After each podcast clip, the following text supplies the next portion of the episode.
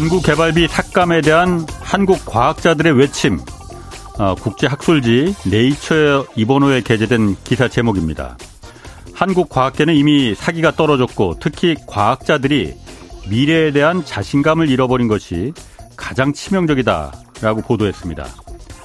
어, 이미 젊은 과학자들 사이에서는 진작 의대를 갔어야 한다는 그런 후회가 가득합니다. 네이처지는 올해 초 윤석열 대통령이 한국을 세계 5대 연구개발 국가로 만들기 위해 R&D 예산을 GDP 대비 5%까지 끌어올리겠다고 말한 바 있다면서 앞뒤가 맞지도 않는 조치라고 지적했습니다. 지난 6월 윤 대통령이 느닷없이 이 연구개발 예산을 나눠 먹기식 카르텔로 지정하면서 연구개발비는 사상 처음 대폭 삭감됐습니다. 과학기술계를 쑥대밭으로 만들어 놓았으면 이제 구체적으로 어떤 과학자가 연구개발비를 얼마나 해먹었는지 이거 밝혀줘야 합니다. 그래야만 국민들이 이 국가 경쟁력을 깎아 먹으면서까지 이렇게 연구개발 예산을 삭감시킨 데 대해서 조금이나마 정말 조금이나마 납득할 수 있을 겁니다. 네, 경제와 정의를 다잡는 홍반장 저는 KBS 기자 홍사훈입니다. 이번 주 금요일까지 책 선물 이벤트 진행합니다. 2024년 주요 경제 트렌드를 담은 김광석 교수의 새 책 스태그플레이션 2024년 경제 전망 아, 그리고 30개국 세계 경제 기행을 통해서 다가올 기회를 담은 박정호 교수의 새 책, 어, 세계 지도를 펼치면 돈의 흐름이 보인다. 이 두 책을 각각 하루에 네 분씩 추첨해서 보내드립니다. 책 받고 싶은 분은 짧은 문자 50원, 긴 문자 100원이 드는 샵 9730으로 이름과 연락처, 주소 보내주시면 됩니다. 자, 홍사원의 경제쇼 출발하겠습니다. 유튜브 오늘도 함께 갑시다.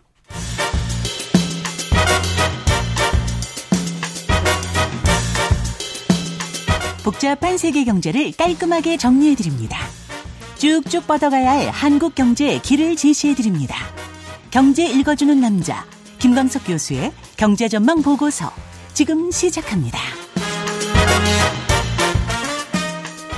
네, 이스라엘과 팔레스타인 무력 충돌 심상치 않습니다. 이게 세계 경제 또 우리 경제에 어떤 영향을 미칠지 분석해 보겠습니다. 김광석 한양대 겸임교수 나오셨습니다. 안녕하세요. 네, 안녕하세요. 중동 사태 심상치가 않습니다. 이게 네. 뭐 단순히 그간의 그 단순한 그 충돌이 아니라 뭐 거의 전쟁 수준인데, 네. 아, 김 교수님 뭐 중동 전문가는 아니지만 경제 전문가시니까 이게 네. 지금 경제적으로 특히 국제유가 이게 음. 어떻게 영향을 받을지 네. 어, 우려되고 있거든요. 네. 어떻습니까? 지난 한 50년 동안 네. 국제 유가의 추이를 쭉 들여다보면 네. 중간중간에 스파이크가 툭툭 등, 등장하는데요. 네.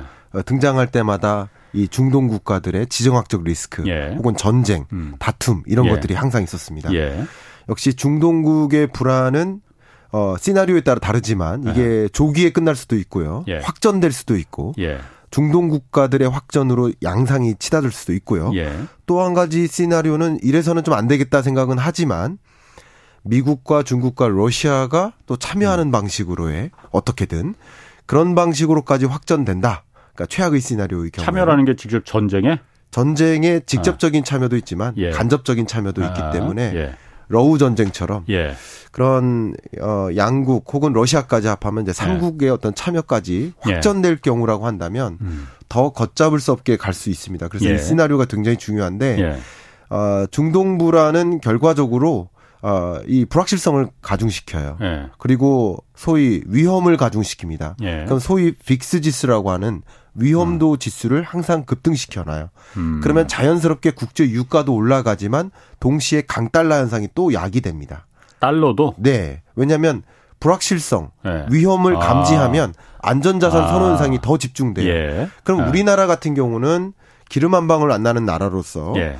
이 중동 불안이 다시 재개되고 네. 그게 또 다른 불확실성 요소로 크게 자리 잡는다라고 네. 한다면 당연히 국제 유가도 올라가지만 강달러 음. 불확실성 또 제기되기 때문에 한 단위의 원유를 사오는 데 들어가는 비용은 더 가중되는 거예요. 두 개가 같이 음. 올라가니까 그런 것들이 우리나라 물가 안정됐다라는 표현을 쓰는 것은 굉장히 위험하다. 지금 예. 특히 이런 국면에서는 아. 물가 안정 어 거의 더 불안해지고 있다. 예. 이렇게 해석할 수 있을 것 같습니다. 아, 그러니까 중동 사태가 네. 심상치 않아지면은 아, 저거 잘못하면 원유를 갖다가 비싸지겠고 더 어쩌면은 돈 준다고 해도 수입도 못 하겠네. 그럼 네. 빨리 이참에 빨리 달러를 갖다 잔뜩 확보 석유는 달러로만 살 수 있으니까. 그렇죠. 그래서 이제 달러도 가치가 올라간다. 예.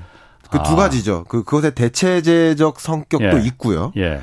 이 불확실성이나 위험도가 감지되면 예. 전쟁과 상관없이 예를 예. 들어서 팬데믹이라는 위험이 감지되면 예. 그러면 위험을 대체하기 위해서 안전자산 선호 현상 그렇죠. 이게 예, 예. 집중되다 보니까 어. 달러를 선호하는 거죠. 그런 어. 두 가지 효과들이 다 작용하기 때문에 국제 유가뿐만 아니라 강달러까지 또 영향을 음. 미칠 수 있어서 우리나라에게는 이중고가 될 수 있겠다 생각이 됩니다. 그러면은 그게 그 안전자산으로 그 돌아가고 싶은 회귀하고 싶은 그 본능이 생긴다면은 네. 달러뿐만이 아니고 예. 지금 미국 국채 같은 경우도 굉장히 안전자산이잖아요. 어. 어찌 보면 달러보다도 더 안전자산일 수 있잖아요. 네. 그럼 지금 국채 가격이 지금 폭락해서 어 매우 지금 문제라고 하는데 네. 국채 가격도 그럼 오히려 올라가고 그러니까 국채 금리가 내려갈 수도 있겠네 그러면은요. 그러니까 그것은 이제 시나리오에 따라 또 다른데요. 네. 일단은 너무 좋은 질문을 주셨는데요. 어. 이렇게 이 정전 불안이라든가 이게 중동 불안 네. 이런 문제가 커져서 국제 예. 유가가 상승하면 예.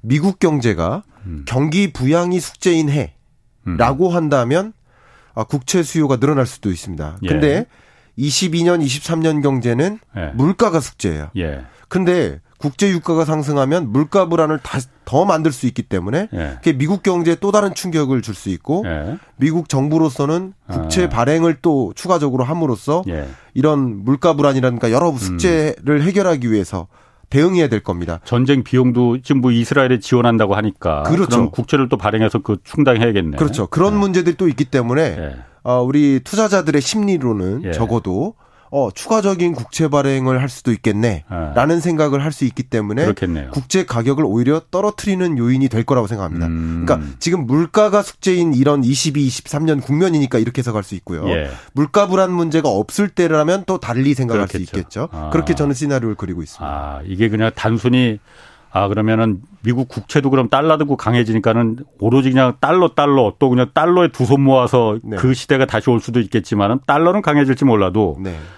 어쨌든 미국이 지금 이스라엘에 45억 달러인 거 뭐 일단 지원하겠다고 좀 발표했으니까는 그렇죠. 그럼 미국 가뜩이나 지금 행정부가 돈도 없는데 네. 그럼 뭔 돈으로 지원할 거야? 그럼 국채 찍어야겠네. 그렇습니다. 그래서 국채 금리는 또 이제 구작에 폭락해서 국채 네. 금리가 올라갈 수도 있다 오히려. 그렇습니다. 그런 해석도 있겠군요. 예.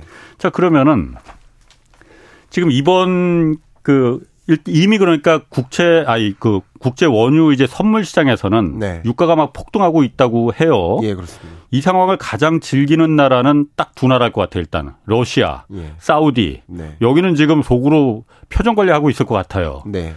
그러면은 그 두 나라가 국제 유가가 오르는 걸 계속 반기는 대신에 다른 나라들은 음. 걱정이 이게 겨우 지금 물가 잡으려고 아직 잡히지도 않았는데 인플레 겨우 좀 잡으려고 하는데 인플레를 이게 다시 튀어오를 수 있게 하겠구나. 옛날 그 70년대, 80년대처럼. 네네. 그런 우려 있습니까? 우려가 있습니다. 네.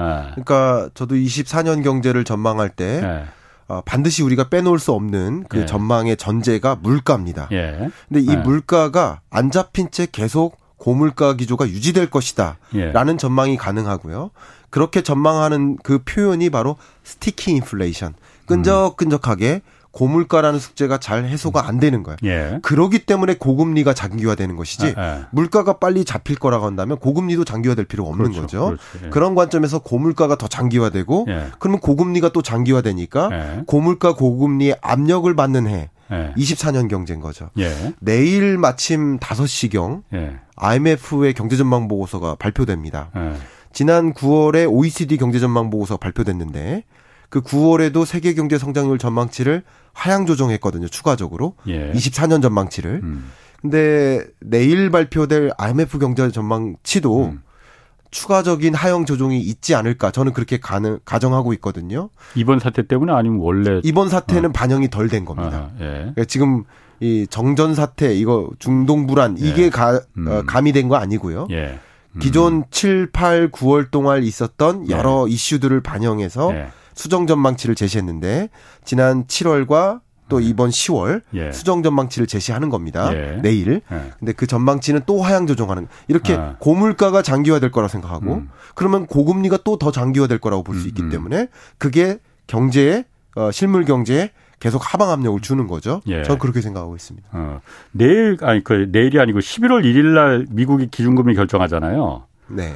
지금 기준금리 결정할 때 여러 가지 고려 요소가 있겠지만은 어쨌든 물가가 가장 그 미국 연방준비제도에서는 첫 번째로 고려할 대상일 텐데 네. 이번에 중동 사태 유가가 뭐 어떻게 될지 모르겠어요. 섣불리 네. 예단할 수는 없겠지만은 네. 어 유가가 오르면 당연히 이제 기준금리 결정할 때 영향이 이 영향을 미치겠죠 이게. 굉장히 중요한 영향을 미칠 거라고 아. 생각합니다.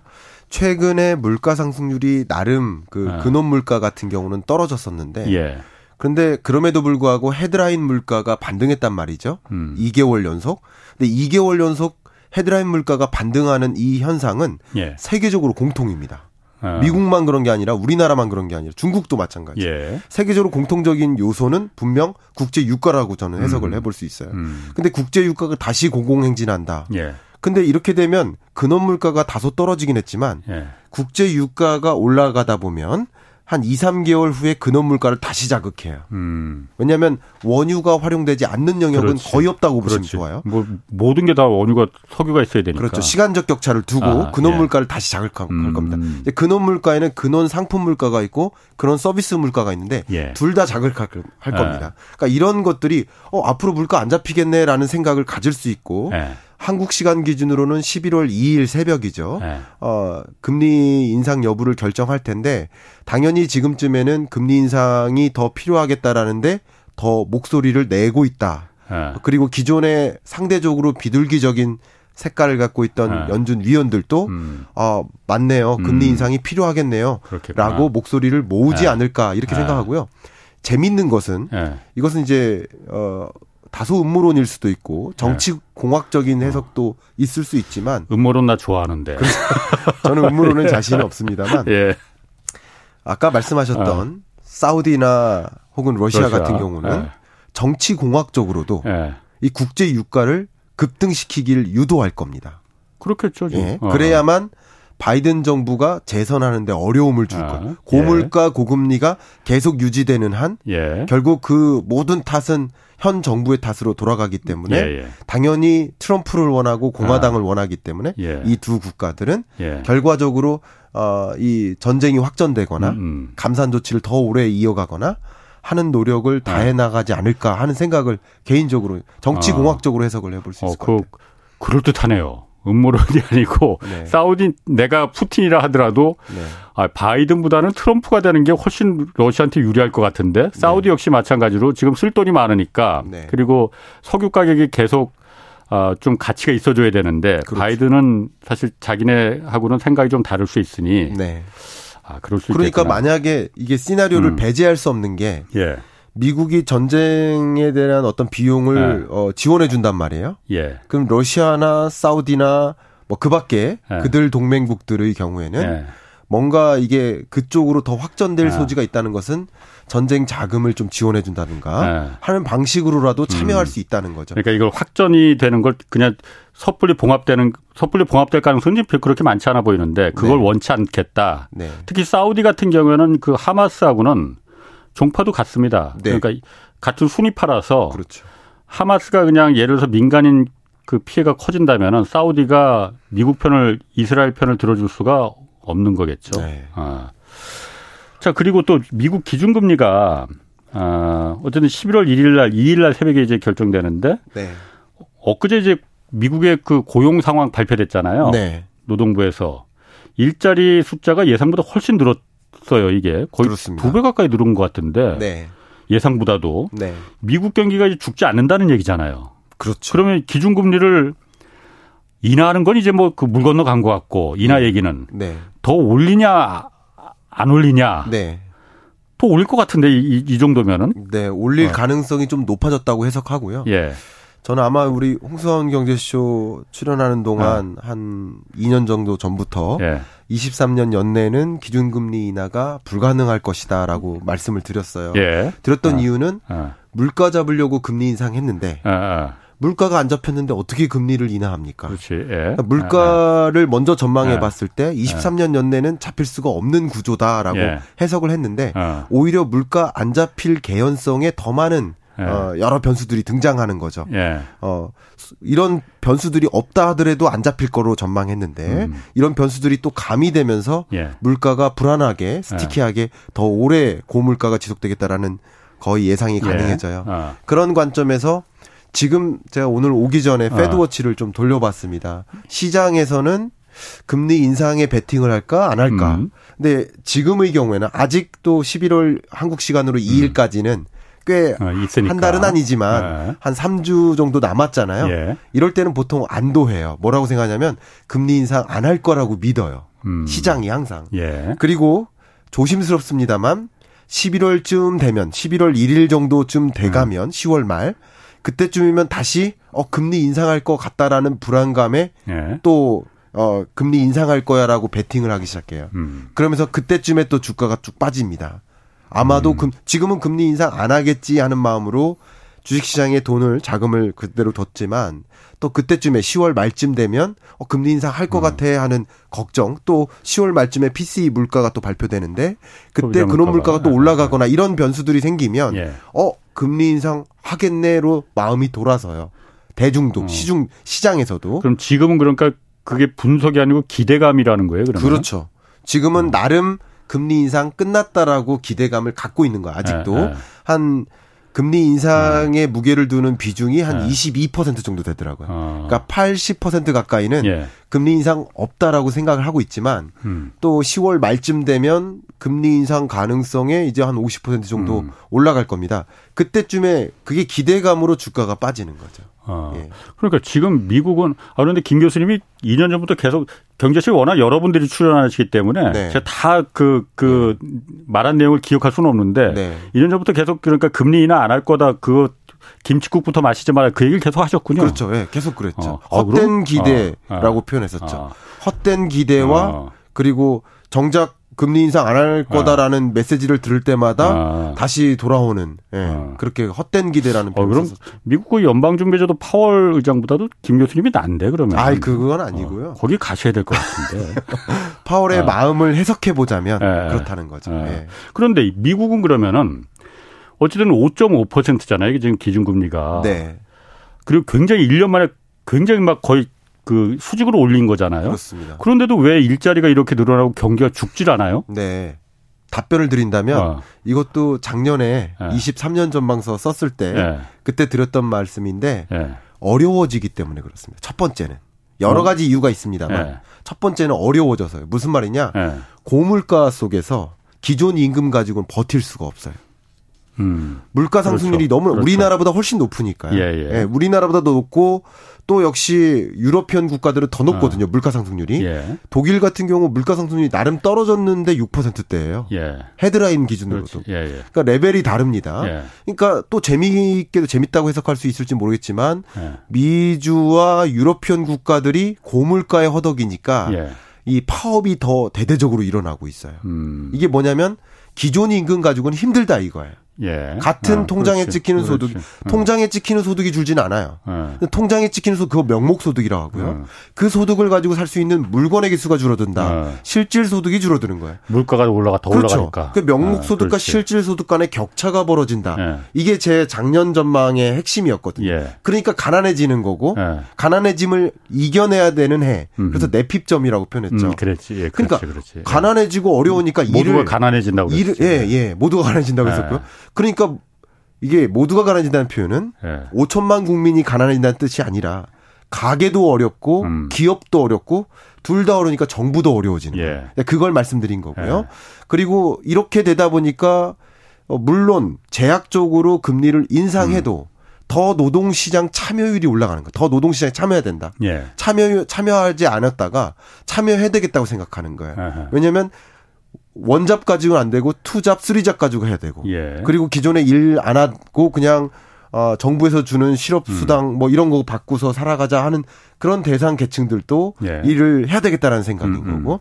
근데 이런 것들마저도 여전히 왜 실업률이 높, 어, 실업률이 안 높냐, 고용 시장이 왜 이렇게 탄탄하냐라는 질문에 대해서는 해석을 하자면 예. 여전히 이 금리가 충분히 제약적이지 않다라고 파월은 생각하고 있을 겁니다. 예. 결과적으로 예. 이렇다 한들 저렇다 한들 충분히 제약적이지 않다. 조금 예. 더 제약적으로 가야 된다. 음. 그러니까 추가 금리 인상에 조금 더 FMC 위원들은 무게를 두고 있다 이렇게 해석해 볼 수 있을 것 같아요. 음. 그럼 11월, 12월 두 번 지금 기준 금리를 결정하잖아요. 미국 같은 경우에 예. 두번 두 차례 이제 올해 남았는데 네. 어, 미국 투자은행 뭐 JP 모건 같은 데서는 뭐 금리 지금 5.5%인데 7%까지 갈까 그때 대비해야 된다. 네. 좀 너무 나간 것 같긴 한데 네. 어, 하, 얼마까지 올라갈 야만이 물가가 잡힐 것 같습니까? 네, 그 질문에 대해서 어. 제가 좀 재밌게 답변해 드리면 어. 오해하지 말아 주시고요. 어. 7%가 아니라 14%도 가능한 겁니다.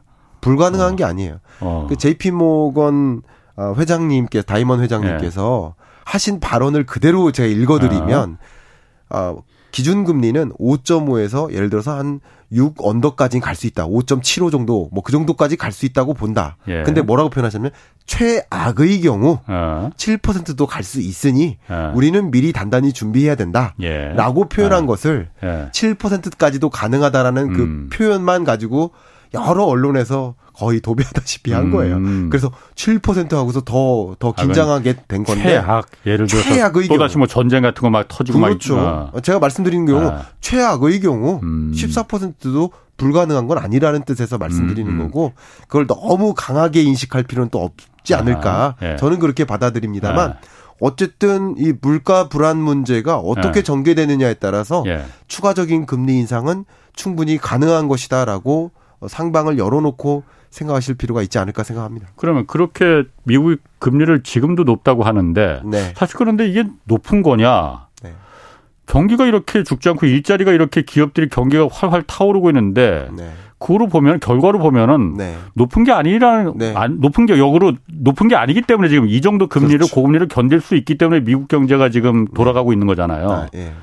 그러면 태평양 건너서 한국으로 왔을 때 네. 한국은 지금 기준금리가 3.5%입니다. 네. 우리는 경기 안 좋아요. 네. 그러면은 이 정도 금리를 한국은 못 버티고 있다 이렇게 보는 게 맞습니까? 그러면 3.5%라는 기준금리를 못 버틴다고 저는 해석을 하고 싶습니다. 아. 한국은행의 경우에는 예. 정말 선택지가 없는 입장이라고 해석해야 될까요? 뒤로 아. 더 물러날 데가 없는 입장이라고 해석해야 될까요? 예. 그만큼 우리 한국 경제가 너무나 어렵습니다. 예. 지독하게 네. 어렵습니다. 그리고 네. 우리 한국 경제가 그냥 한국은행의 해석을 돕자면, 음. 그러니까 지금 최근에 중동 불안이라든가 예. 국제유가 상승이라든가 여러 가지 그 불안 문제들을 가미한다면 예. 아마도 추가적인 금리 인상이 더 필요하지 않겠느냐 하는 예. 그 입장이 우리 금통위원들의 입장이 조금 더 커졌을 거라고 생각합니다. 예. 그럼에도 불구하고 거의 막다른 길에 놓여 있다 해석하지 않을까? 그러니까 해석을 해보자면 음. 어, 지금 우리 한국 경제가 올해 한 1.4% 성장할 것으로 저는 전망 해 왔고요. 예. IMF도 이제 내일 좀 주목을 해보시면 음. 아시겠지만 비슷하게 전망할 거라고 생각해요. 예. 근데 내년 전망치, 24년 전망치를 또 세계 경제도 하향 조정하고 예. 한국 경제도 하향 조정할 것으로 생각합니다. 예. 그건 내일 보시면 아시겠지만.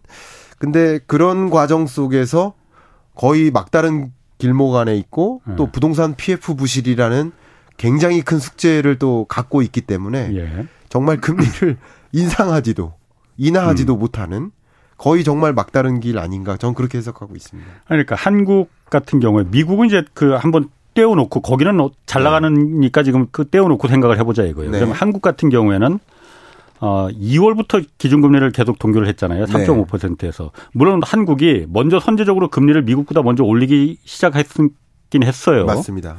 그렇지만은 2월부터 계속 동결을 했는데 그거는 이제 동결한 이유는 그때도 물가는 지금보다 더 높았습니다. 지금도 낮은 게 아니지만은. 네, 네. 물가를 잡기 위해서는 금리를 높여야 되겠지만은 경기가 그럼 죽는다. 네. 근데 지금 와서 생각해 보니 지금 와서 결과론적으로 물론 보니까 네. 물가도 잡지 못했고 예. 경기도 못 잡은 거 아니냐. 그러다 보니까는 가기 금리를 안 올리다 보니까 그 시그널이 정부가 주는 시그널이 집 사는데 다 몰려갔단 말이에요. 네. 야 금리 높아도 이 정도 금리면은 그 버틸 수 있어 그러니까 이참에 집 사야 돼. 음. 안 그러면 정부가 지금 집값을 올리는 방향으로 자꾸 내릴 생각이 없는 것 같은데 네. 결과적으로 경기도 못 잡고 물가도 못 잡고 대신 가계부채만 거품만 잔뜩 더 키워놔 버린 거잖아요. 네. 이 상황이 돼 버리니까는 뭐 그 어떤 정책에 쓸 수 있는 정책이 지금 없이 그냥 외통수에 걸려버린 거 아닌가. 네. 금리 인상 시점을 좀 놓친 게 아닌가. 예. 솔직히 그런 생각을 하고요. 예. 어, 추경호 부총리가 어, 지금 최근에 한국 물가 상승률도 2개월 연속 반등해서 예. 3.4, 3.7%로 반등한 그렇죠. 것이죠. 예. 반등한 것이 이제 10월부터는 안정화될 것이다라고 표현을 했는데 예. 저는 굉장히 그 불안한 표현을 하신 게 아닌가 걱정이 됩니다. 그럼 마트 한번 가보고 좀 그좀 그 얘기를 해줬으면 좋겠어요. 그걸 떠나서 예. 그걸 모든 걸 떠나서 예. 그러니까 이 8월까지 9월까지의 물가 상승률의 흐름이 네. 일시적인 현상으로 규명한 거예요. 네. 예를 들면 네. 어 우리 어, 풍수에 있었잖아요. 7, 8월에. 예, 예, 예. 그렇지, 그리고 예. 9월에 추석 때문에 성수품 수요가 있어요. 예. 식료품 음, 음. 물가가 급등할 수밖에 없거든요. 항상. 예. 이건 예. 매년 그랬어요. 음. 어느 해를 빠짐없이. 예. 그리고 그것뿐만 아니라 국제 유가가 급등했었거든요. 예. 그 이후에 국제 유가가 다소 안정세를 보였어요. 그러니까 이런 어, 최근에 물가 상승세를 견인한 음. 두 가지 변수가 해소되니 예. 물가가 다시 안정화될 겁니다라고 표현을 한 건데 예. 중동 불안이라는 이런 현상, 예. 그 국제 유가가 다시 급등하는 현상, 강달러를 만드는 현상, 예. 그것은 우리나라의 또 각종 수입품 에, 수, 수입 그 물가 자체를 부담을 또 가중 주거든요. 예. 그러니까 이런 것들이 과연 물가가 안정화될까? 예. 3.7%더 올라갈 수도 있지 않을까? 예. 그런 걱정이 있어요. 물가 불안 요소들이 너무 많아요. 예. 그게 한국은행이 금리를 추가적으로 인상하지 않는 이유는 나머지 변수 안 보고요. 음. 물가만 보고 판단했을 때는 음. 물가 잡혔다고 어느 정도 생각하고 추가적인 금리 인상을 안 한 건데 음. 물가 불안 문제가 계속 제기된다면 예. 경제적으로는 정말 최악의 경기 침체를 만들고 예. 물가는 역시 또 그것대로 못 잡고 둘 다 실패한 어 결과물이 나올 수도 음. 있어요. 그게 음. 결과적으로 그런 만일의 사태에 대비하는 어 정책 방향이 돼야 되는데 만일의 사태에 대비하는 방식이 아니라 계속 뭐 안정화될 거야. 뭐 상저하고일 거야. 뭐 이런 식으로 좀 물론 안도감을 주려는 의도인지는 모르겠으나 그게 결과적으로 더 실패를 만드는 게 아닌가 하는 생각을 합니다. 너무 안도하다 네. 보니까. 제가 보니까 네. 제가 이제 경제수를 한 2년 넘게 거의 3년 가까이 진행을 하다 보니까 네. 눈이 트여갖고 아 그랬던 것 같아요. 그 일종의 그 일말의 기대감. 네. 어, 미국이 기준금리 예. 곧 내릴 것 같다. 그리고 다들 내린다고 하니까 네. 월가에서도 뭐 시티은행도 그렇고 뭐 다들 JP모건도 그렇고 곧 내린다고 내린다고 못 버틴다고 미국이 막 그러니까 네. 내리기 시작하면은 이거 다 해결될 수 있다. 그때까지만 버티면 된다라는 분석에 의해서라기보다는 풍 소문 그 이 기대감에 네. 기대감에 기대서 이 상태까지 온 것 같은데 그 타이밍을 놓친 것 같아요. 그러니까 이창용 한국은행 총재가 그 말을 했잖아요. 네. 자신이 한국은행 총재가 된 이유 중에 하나가 가계부채를 줄이기 위한 거다라고 음. 했잖아요. 네. 자기가 한국은행 총재가 된 이유가 그거였다면은 네. 이 상태로 되는 걸 갖다가 행정부의 정책이 물론 행정부와 한국은행은 따로따로 독립돼 있기 때문에 행정부에 네. 대해서 한국은행이 감나라 배나라 할 수는 없겠지만은 예. 그러면 한국은행이 할 수 있는 정책 금리라는 통화 정책이라는 걸 통해서 네. 행정부가 가계부채를 늘리는 정책을 편다면은 당연히 거기에 대해서 견제를 할 수 있는 예. 통화 정책을 하라고 분리를 시켜놓은 거잖아요. 독립적으로. 그렇습니다. 그렇습니다. 거기 동조한 거지 않습니까? 그럼 그 자리에 있으면 안 되는 거죠. 음. 자기가 한국은행 총재 자리에 오른 이유가 가계부채를 줄이기 위해 이게 워낙 심각한 문제니 이걸 음. 줄이기 위해서 그 자리에 앉아 왔다라고 했는데 결과적으로 지금 이렇게 오두가도 못하는 상황이 돼버린 상태를 만들어 놓은 그 책임도 네. 행정부에만 있다고 보지는 않습니다. 말씀을 좀 저도 좀 어, 해석을 음. 해본다면 예. 가계부채 규모의 증감은 금리와 굉장히 상관관계가 높거든요. 예. 그러니까 그래프를 그려봐도 그렇고 상관계수가 굉장히 높습니다. 예. 그러니까 가계부채 규모를 줄이려면 금리를 인상해야 되는 것이죠. 네. 근데 금리 인상을 안 한 채 유지하다가 가계부채 규모가 지금 폭발적으로 네. 늘어나고 있잖아요. 예. 결과적으로 그 목표한 대로 이루는 것과는 반대로 음. 가는 것이 아닌가 해석해 볼 수 있을 것 같습니다. 유튜브 댓글에 저보고 한국은행 총재라고 지금 그런 부분이 많은 댓글들이 많이 올라오는데 한번 꿈 한번 꿔보겠습니다. 네, 응원하겠습니다. 자, 그러면 기준금리는 일단 19일 날 한국은행이 기준금리 결정하잖아요. 네. 일단 그거는 간단하게 어떻게 좀 예상하십니까? 예상을 한다면 인상 가능성은 높아졌지만 인상하지 못하지 않을까 하는 생각을 음. 하고 있습니다. 그렇죠. 네. 인상하기에는 지금 위험 부담이 좀 있다고 생각할 거예요. 그렇습니다. 그러면은 어 기준금리는 그냥 그 동결을 한다 하더라도 네. 기준금리하고 상관없이 예. 시장 그 은행들의 대출 금리는 네. 알아서 지금 올라가고 있잖아요. 그렇습니다. 은행채 발행 뭐 잔뜩 열어놓으니까는 당연히 그 은행채 금리 지금 올라가고 그럼 당연히 대출 금리로 그걸 은행들이 뭐 흙 퍼서 땅 파서 장사하는 것도 아니고 네네.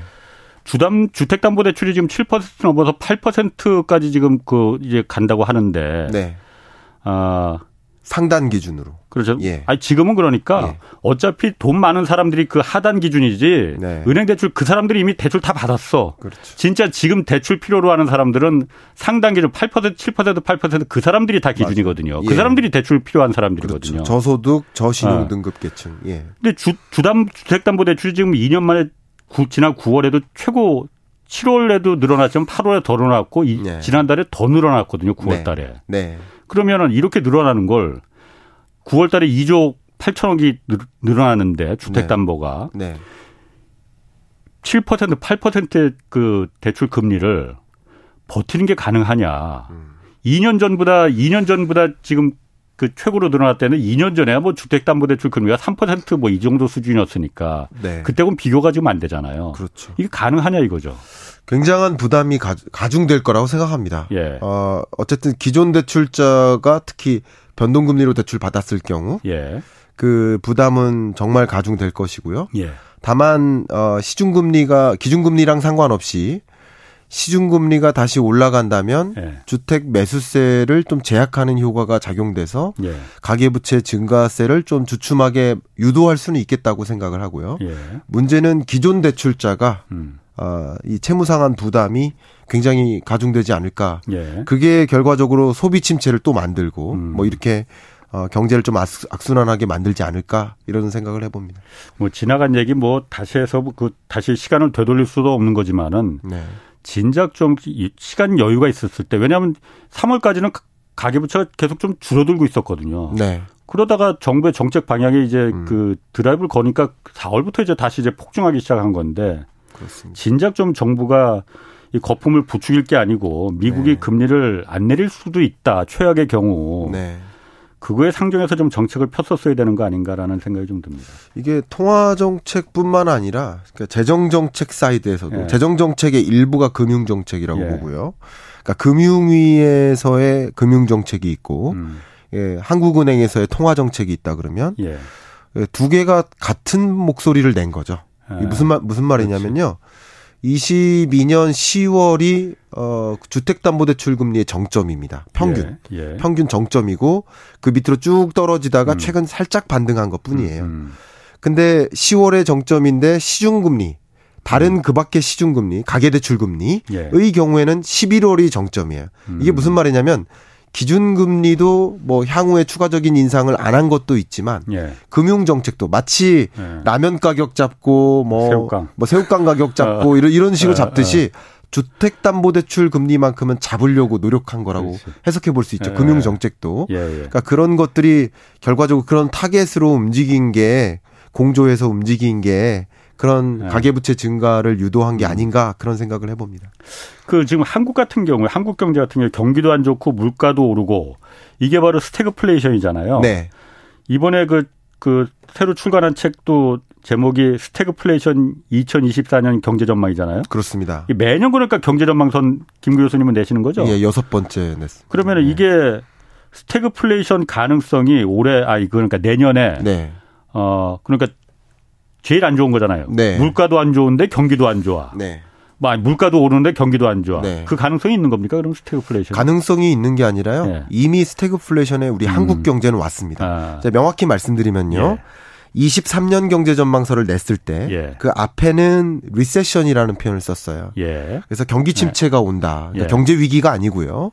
경기 침체가 온다. 23년, 24년은 우리 지금 경기 침체를 살아가고 있는 거예요. 예. 글로벌 경제가. 예, 예. 근데 글로벌 recession의 과정에서 한국 경제의 현안으로는 예. 스태그플레이션이 온다라고 했습니다. 23년 음. 경제정 그러니까 작년 이맘때. 예. 근데 이 스태그플레이션은 이미 와 있고요. 음. 그리고 한국 경제의 경우에는 이제 글로벌 스태그플레이션으로 확산된다 이렇게 해석을 해보겠고요. 예. 한국 경제는 당연히 24년 경제도 예. 스태그플레이션의 정의에 부합하는 경제라고 생각합니다. 아. 좀 구체적으로 설명을 드린다면 예. 말씀하신 대로 물가 상승률 타겟이 2%잖아요. 예. 2%의 목표 물가를 상회하면 인플레이션입니다. 예.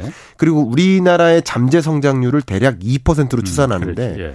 우리 잠재 성장률 밑으로 경기가 흘러, 흘러간다면 올해가 1.4고요. 내년도 2%가 어렵다고 봅니다. 예. 그러면 경기 침체가 올해 시작돼서 음. 내년까지 연장되는 분위기라고 볼 수 좋을 것 같아요. 2년 연속 1% 성장이다. 그렇죠. 예. 근데 이, 이게 안타까운 현실은 예. 이 경기 침체가 23년, 24년으로 멈추는 게 아니라 그 이후에도 계속되지 않을까 하는 걱정이 듭니다. 굉장히 큰 우려예요. 그렇게 음. 안 됐으면 좋겠는데. 예. 왜냐하면 구조적인 변화도 같이 만나서 그래요. 음. 예를 들어서 R&D 지출 줄이고요. 그러면 민간 기업도 R&D 지출 줄이고요. 예. 거기에 더해서 인구 구조 변화는 더 가속화되고요. 예. 이런 것들이 안타까운 구조적인 변화도 같이 맞물려서 예. 우리 경제가 이 장기 침체 국면에서 정말 벗어날 수 있을까 하는 의문이 드는 국면이에요. 예. 정리해 본다면 경제 성장률은 잠재 성장률 2%를 밑돌고요. 23년, 24년 여전히 밑돌고요. 예. 물가 상승률도 역시 전망치로 봤을 때 올해도 2%를 훨씬 웃돌지만 내년도 못 잡고 2%를 상회합니다. 예. 이게 스태그플레이션의 정의에 정확히 부합합니다. 아. 고, 그러니까 보통 저성장 국면에는 물가가 잡히기 마련인데 그렇죠. 아. 물가를 못 잡고 그렇죠. 저성장 국면으로 간 거예요. 아. 제가 어떤 표현했냐면 23년의 숙제가 숙제가 물가였는데 네. 숙제를 끝내고 내년을 만나서 경기 부양이라는 숙제를 해결해야 되는데 네. 이 물가라는 숙제를 해결하지 못하고 예. 그리고 24년으로 건너가니까 예. 스태그플레이션이 더 고착화되는 거예요. 예. 그게 너무 안타깝고요. 그래서 이 스태그플레이션의 정의에 부합하는 저성장 국면에 정말 이상한 고물가가 계속 제기되는 네. 이 어떻게 보면 늪이라고 표현해 볼 수 있는데 예. 스태그플레이션에서 늪에서 빠져나오기 어려운 국면에 놓이는 실물 네. 경제적으로 네. 저는 그렇게 경제를 해석하고 있습니다. 그러니까 물가는 사실 뭐 이게 그 다른 나라 공급망으로 복잡하게 얽혀 있어서 우리가 혼자서 해결하기 참 힘들다. 금리 올린도 올려도 미국도 해결하지 못하는데 한국이 어떻게 해결하겠냐. 그런 일종의 그 핑계가 있을 수 있어요. 그런데 네. 성장의 경우는 제가 보더라도 올해 1%대 성장, 내년에도 1% 성장이면 2년 연속 1%대 성장이면 이건 경제 위기라고 규정하잖아요. 네네. 근데 김 교수님 말씀은 그 이후에도 1%를 넘어갈 수가 있겠느냐라는 부분인데 아까도 잠깐 말씀하셨지만은 네. 이게 너무 우리 정부의 정책이 제가 뭐 정부 정책 정부만 자꾸 욕하는 것 같아서 좀 그런데 좀 아, 아마추어인 제가 봐도 안타까워서 그렇습니다. 네. 제조업이라는 게 어쨌든 우리나라가 제조업으로 인해서 수출로다가 먹고 사는 국가인데 제조업이 네. 어쨌든 과거의 제조업 환경하고 지금 달라졌으면은 네. 뭔가 장기적인 혁신을 통해서 새로운 제조업을 우리가 우리 장점만인 있는 제조업을 갖다 혁신적인 제조업을 뭔가를 발굴해낼 수 있는 그게 네. 지금 중국을 이길 수 있고 다른 그렇죠. 유럽 강국들을 이길 수 있는 방법일 것 같은데 오히려 지금 R&D 연구 비용 깎아내버리고 이러면은 네. 무슨 혁신이 어. 있겠느냐. 오히려 그냥 전통적인 제조업마저도 그냥 포기해버리는 네. 그런 상황이 되는 거 아닌가. 라는 생각, 답답한 생각이 들어서 그 그래요. 부분에는 제가 100% 공감하고요. 예. 그리고 한 달 전에 이 자리에 앉아서도 그 말씀을 뭐라고 말씀드렸냐면 문제가 있다면 문제를 해결해야 되는 거거든요. 예. 예를 들면 예. 자동차 운전하다가 교통사고 난다. 예. 그러면 교통사고를 줄여야 되는 건데 예. 자동차 타지 말자가 그렇지. 되면 안 되거든요. 그렇죠. 그 아, 장, 장, 지난달에도 그렇게 말씀드렸습니다. 네. 아마. 그러니까 지금 뭐가 문제냐면 예를 들어서 뭐 그 카르텔 문제가 있다든가 네. 아니면 지금 인구가 주니까 1인당 교육비를 줄인다든가 뭐 이런 네. 식으로 해석을 하는데 그게 아니라 줄일 건 줄이더라도 늘릴 건 늘려야 되는데 예. 그러니까 저는 한 가지는 동조해요. 내년 예산을 긴축적으로 편성하는 거는 동조합니다. 동의합니다. 예. 그럴 수밖에 없는 상황이라 생각해요. 그러나 긴축적으로 가더라도 예. 늘릴 건 늘려야 된다고 생각을 합니다. 음. 그러니까 늘리는 부분에 있어서 말씀하신 대로 더군다나 한 가지 더 강조한다면 24년 경제가 정말 중요한 게 중국 경제가 어, 꼬꾸라지고 있기 때문에 예. 뭐 꼬꾸라진다는 표현에 얼마만큼 동조하실지 모르겠습니다만 음. 5.2에서 4.5%로 성장률이 아, 둔화되고 있기 때문에 또 세계적으로 이런 지정학적 리스크가 커져서 예. 중국을 배제한 중국을 대체하는 아시아 신흥국 예. 이걸 우리는 아, alternative Asia 아. Altasia라고 하는데 예. 이들 국가의 파트너십을 강화해 나가야 돼요. 예. 강화할 때 우리가 유리한 고지에 서려면 예. 우리가 필요한 게 노동력이고 자원이에요. 예. 근데 우리가 갖고 있는 건 기술력이에요. 예. 그 유리한 고지에 서려면 음. 파트너십의 그렇지. 과정에서 우리가 그렇지. 갖고 있는 기술력을 더 뽐내야 되고 그거밖에 없지 우리. 초격차 전략 더 펼쳐야 되고 예. 인공지능, 반도체, 로봇 산업 우리가 키워나갈 거 더 키워나가야 되는데 예. 왜 하필 이런 국면에 왜 R&D 예산을 줄이느냐 이거죠. 아, 문제가 있다면 문제를 해결해야 돼요. 그러니까.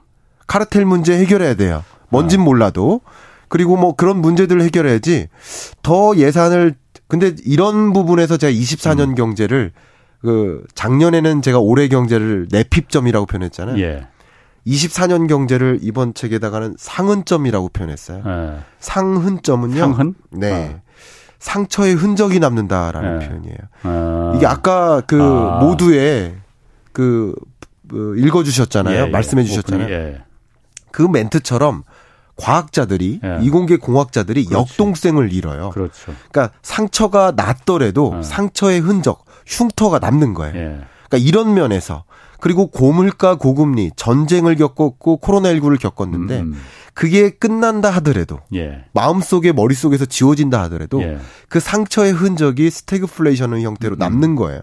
그러니까 이런 국면에 R&D든 뭐든 제가 어떤 부문을 가지고도 그 예. 그 상처의 흔적이 남기 때문에 예. 흔적이 남지 않도록 하는 예. 상흔을 대응하는 그런 어. 정책을 좀 더 긴밀하게 고민해야 되는 어. 시점이 아닌가 저는 그런 생각을 어. 해봅니다. 그러니까 제가 오프닝에서 지금 과학기술 연구개발비에 이게 워낙 중요하기 때문에 여러 번 제가 언급을 하는 거거든요. 물론 네. 아직 국회 예산 통과가 안 됐으니까 이제 확정된 건 아니죠. 그러니까 예산 삭감이 그런데 네. 대통령이 분명히 그 연구개발 예산이고 카르텔이다 서로 나눠 먹는 거다 네. 세금 낭비다 했으면은 분명하게 어떤 놈들이 그러니까 누가 그걸 해 먹었는지. 네. 분명히 근거가 있으니까는 그런 말을 한 거 아니에요. 그래서 네. 예산을 확 깎아버린 거 아니에요. 네. 밝혀야 됩니다. 밝혀서 정말 수사하고 그 사람들 네. 처벌하고 예.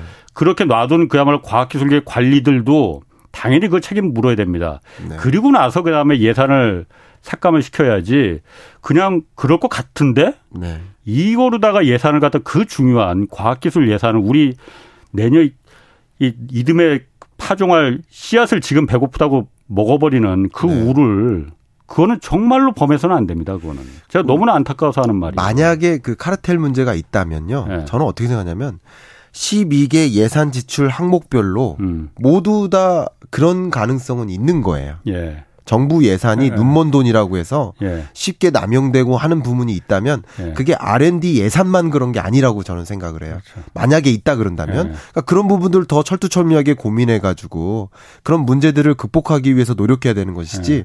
R&D 예산 자체를 이렇게 심각하게 깎아먹는 이런 방식은 음. 저는 옳지 않다고 저는 생각하고 제 생각이 틀릴 수도 있어요. 제 생각이 틀릴 수도 있지만 예산안이 통과가 안 된 상태이기 때문에 12월까지는 이런 얘기를 국민적 공감을 사고 뭐가 더 바람직한 방향인지 네. 방향성을 함께 모아가야 한다고 생각합니다. 음.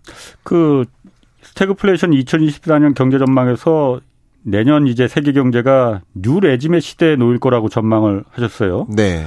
어, 영어가 많이 들어가네.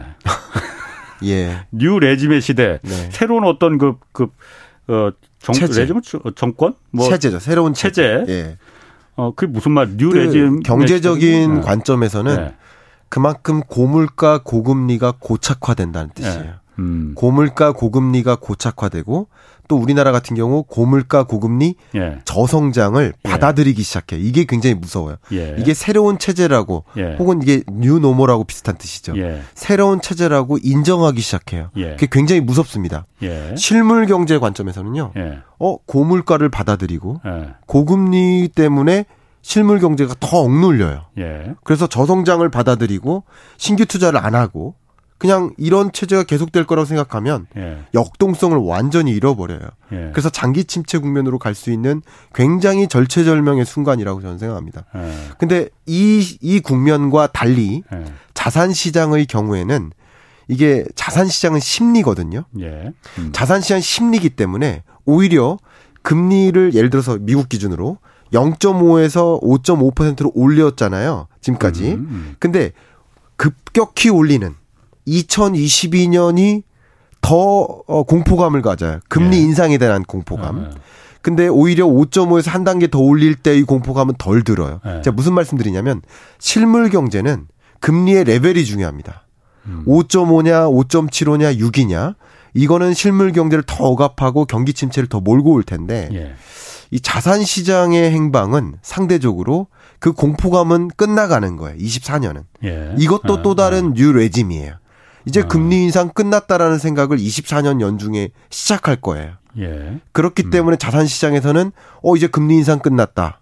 2분기 정도가 되면 어곧 24년 음. 하반기에 금리 인하가 시작될 수 있겠구나 음. 하면서 기대감으로 또 자본 시장에 돈이 유입될 수 있습니다. 예. 그러니까 그런 것들이 두 가지 시장 경제 예. 혹은 제가 말씀드린 이 자본 시장, 예. 자산 시장, 이 시장과 우리 실물 경제를 구분해서 좀 들여다보시는 게 필요하지 않을까 생각은 어. 합니다. 그럼 내년이 그 올해는 이제 상처가 났고 네. 내년은 그 상처의 흔적을 상흔의 시대라고 그렇습니다. 아까 하셨잖아요. 예. 아, 그 그런 김 교수님이 이렇게 직접 네이밍을 이름을 지으신 거예요? 네. 잘 지으셨네. 네, 1년 동안 어. 고민합니다. 1년 동안. 예. 그 상흔을 네. 어, 계속 1년, 내년 1년 내내 안고 가기에는 우리가 그럴 만한 그 여유가 없는데 네. 상흔을 치유하려면은 네. 흔적을 지우려면 어떻게 해야 돼요, 그러면은? 네, 말씀드린 대로 어. 우리가 이 일단은 고물가를 대응해야 됩니다. 네. 물 그러니까 지금 세계적인 기조가 예. 물가를 먼저 잡고 예. 물가가 어느 정도 안정화됐으면 예. 그때부터 경기 부양적으로 통화 정책을 가동하자 예. 이것인데 예. 지금 좀 시점적으로 많이 늦은 감이 있다고 생각을 하고 있고요. 예. 그럼에도 불구하고 재정 정책 같은 경우는 예. 물가를 잡기 위해서 긴축적 재정을 펼치는 것에는 공감한다. 말씀드린 대로 그러나 미래 살림살이를 미래 먹거리를 음. 또 이런 아까 알타시아 말씀드렸습니다만 세계가 둘로 쪼개져서 그 안에서 새로운 파트너십을 추구해야 되는 음. 이런 단계에서는 결국 미래 먹거리를 살기 위해서 또 우리의 음. 핵심 경쟁력인 기술력을 끌어올리기 위해서 예. R&D 예산 지출을 더 늘려야 되는 게 예. 아닌가. 예. 저는 그런 대응이 필요하다고 생각하는 입장입니다. 예. 이게 사실 그 국내적으로도 여러 가지 변수가 있지만 국제적으로도 요즘 뭐 지금 중동 사태도 그렇고 여러 가지 변수가 있는데 또 한 가지 지금 큰 변수 중에 하나가 어, 얼마 전에 미국 예산안 임시로 통과했잖아요. 그게 그렇습니다. 11월 중순까지만 이거 임시로 예산 써라 했는데 하원 의장이 지금 잘렸단 말이에요. 네. 공화당의 그 이 메카시 의장이 네. 공화당 강경파가 강경파. 지금 득세했는데 이거는 다시 말해서 11월 중순에 지금 중동 사태도 지금 바이든의 그 전략 그 차고다라고 지금 공화당은 공세를 피고 있는데 네. 예산이 통과 안 될 가능성이 있단 말이에요. 그럼 네. 미국 신용 등급도 하락한다고 무디스는 지금 경고하고 있고 네. 그러면 또 한 번 막 금융시장이 출렁거릴 거 아니냐. 예. 이게 우리나라에 큰 영향이 될지 안 될지 네.